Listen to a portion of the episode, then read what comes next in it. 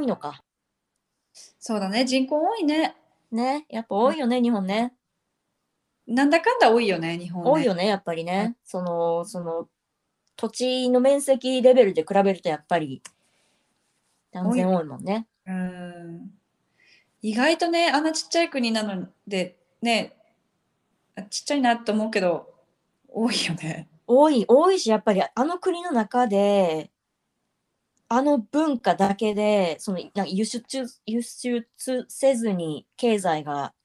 そうだよね。回るってやっぱりそやっぱすごいことなんやなと思うけど特。殊、本当に特殊。うん、こうアメリカ型ビジネスというかそのエコノミーの回し方をこう導入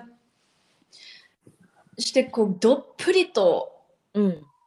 使った頃からこそ回れてるみたいな。うん。いや、だからそれがやっぱあの、おあのアメリカのレベ大きさじゃなくて、日本のあのコンパクトなところでやれてるところ。そうだよね。なんかそれがすねなんかでもやっぱコンパクトやからやれてる部分もあるのかな。なんかすごいこう、あとなんやろう、日本だけの文化ってすごいあるやん今でも。日本だけの文化めっちゃあるしそうそうで多分そのその日本だけの文化って作られたのはなんかもう日本人ってあの名前で忘れしちゃったんだけどあのホルモンの質あの成分でうん、うん、遺伝遺伝子だったかななんかホルモンか遺伝子かの成分のうん。えーっとあー名前忘れたなんかなんとか LL 型なんとか LP 型なんとかうん、 E 型なんかなんかあってうん、それはなんかその不安をうん、不安に感じさせるホルモンというか遺伝子はいはいはい、うん。でその日本人は圧倒的に不安になる民族なんだってそうなんや。その遺伝子的にねうん、でそれがすごい多い数が多いからうん、多いから不ら不安になりやすいからうん、こうい村とかを作ってうん、村で同じようなことを人と同じ同じようなことをするっていうことでうん。不安を消してたんだって。やっぱ洗脳されやすい民族やと思うよ。いや洗脳でやっぱここまで経済が大きくなったんやろうなとも思う。そ本の当にそうだからしそのアメリカ型の資本主義がすごい合ってしまったというかはまはまるんだよだからすっごハくマったよハマね。そのだからモデルがあってそれに続くそれを買うそう消費するっていう。そこがねやっぱり日本人のこの遺伝子にピッガチッとはまって合ってしまったよね。でも人とやっぱり同じことをすることによって安心を得て買っているっていううん。でその不安になりい人と違うと不安になっちゃう生き物だからこそこの資本主義がはまりやすいっていうそのうん。トキシックなうん。サイクルが生まれうん。て、うん。だから一か変えようにもこの遺伝子レベルでうん多分その変えるには限界があってうん。きっとそのあんまねあん、まあ、変わっていくとは思うけどあんまなんかみ未来はなんかちょっとここまで明るくないかなとかっていう気はしちゃうよね。わかる。やっぱりあんまり変わらない気がする。結局なんだかんだ変わらない気がしちゃうよね。うん、うん、うん。考でまえ方とか。ね。まあ、ミレニアルがどうにミレニアルとその下のねうん、子たちがこうちょっとずつその意識がさうん。変わってきてるっていうのも感じるから感じる。がそれ感はじる。ホープでもあるんだけどね。そう。でも、なんか私もうちょっと、10年前の時に考えてた時に、に20年前ぐらい、あと20年後ぐらいは、うん、ちょっと考え方変わってるやろと思っててん。ああはいはいはいはいはい。でも今、まあ、例えば半分、あまあ、あと5年、10年って考えた時に、うん、あれそんなに変わってないなっていうはいはいはいはいのはをちょっと感じるわけ。その世代が交代した時に、やっぱりその何、い。うん断根の世代段階のが、うんそのリタイアしていってでやっぱりうちらのもうちょっと上の層がうん変えていくのかなと思ったら、うんあんまり変えていってないみたいな、うんっていうので、うんなら私たちの世代がもうちょっと上になった時に変わるのかなって期待したいけどなんか結局、うんなんやろその考え方的にうん大人になりなるにつれうんなんかコンサバティブになってあんまりその昔20年前の、まあ、例えば50代60代と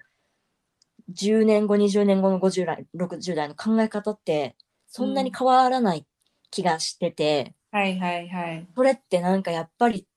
怖いなってやっぱうんやっぱ変わらんじゃんみたいな。うんうんそうだね。この過去の20年、40年の流れを見ていくと、うん、相当他の国に比べて変わるスピードは遅いから、遅い、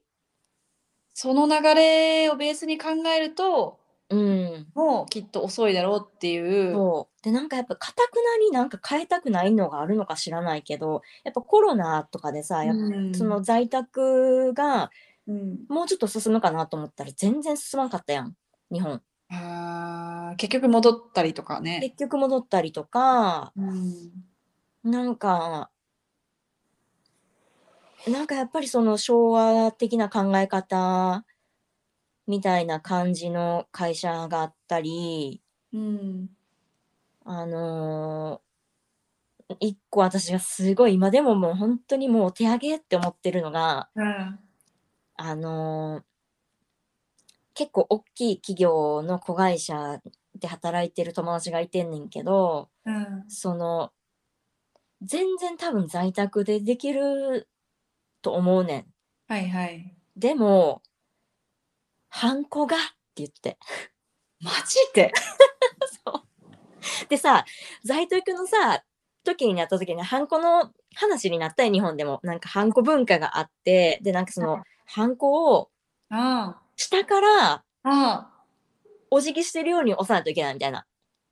あ。えああ。ああ。ハンコをだからその多分一番上の偉い人がまっすぐで下の人はお辞儀をしてるようにだんだんだんだんそのハンコのおグラデーションがそういうことか。グラデーションができるんやってあれハンコ。そう、ハンコに、ハンコの押し方も、だから、部下がまっすぐなハンコを押したら怒られんのよ。なんかそういう文化がまだあって、な私それ本当にまだやってんのと思ったんやけど、その私の友達の会社まだやってて、で、なんかそのもう本当にネタにしてるんやけど、なんかリモートにすればいいじゃんって言ったら、いやでも、ハンコが、みたいな。ハンコが、みたいな感じで、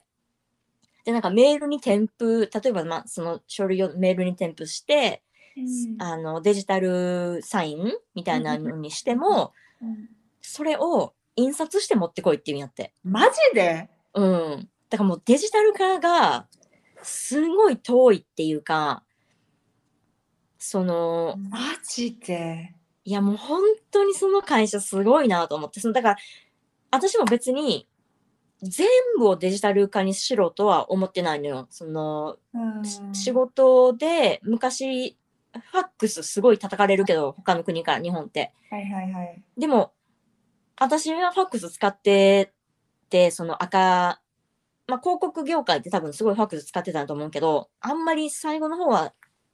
なくなってたんやけどでもファックスの方が断然仕事が早かったのよ。はいはいはいはい。その紙にか来たものをまあ書いて直接それを送ってみたいな感じやん。はいはいはい。めっちゃいいね。楽めでっ。ちゃわかりやすかったし、短縮やったし、で、やっぱりスクリーンで見んのと紙で見んのってやっぱり間違いの数が圧倒的に違うから、印刷するっていうのは絶対大事なことやと思うねん。そのなんか全部をデジタルにしろっていうふうには思ってないねんけど、うんうんそれにしても、それにしてもよっていう、 その会社。なんか日本っぽいっていうか、こうせっかくこのデジタル化に向けてやってることがまた逆にな戻ってるよねみたいな無駄無駄なんかてか何をそんなにかたくなにできないことがあるっていう、なんかでき、できることは別にで、やればいいじゃん。ああ、えーしん、なんか結構しすごいカルチャーショックだな。いや、ほんと私さ、それはさすがに、まあ、日本に働いてる子でもびっくりしただけど、それは。カルなんかでもやっぱルチャー企業になればなるほど変えにくいんやなとも思った。まあ、お特に大きいところだと買いにくいのかもね。そうそうそうそう。だから、まあ本当にその大企業、東京によくあるみたいなところの方が、すごいこう、まあ、SGC とか、エコとか、なんか、なんだかんだ言ってても、まあ、残業とか、その大会経営とか、そういう、やっぱり、全然変わらないっていうか、その、会社の文化として。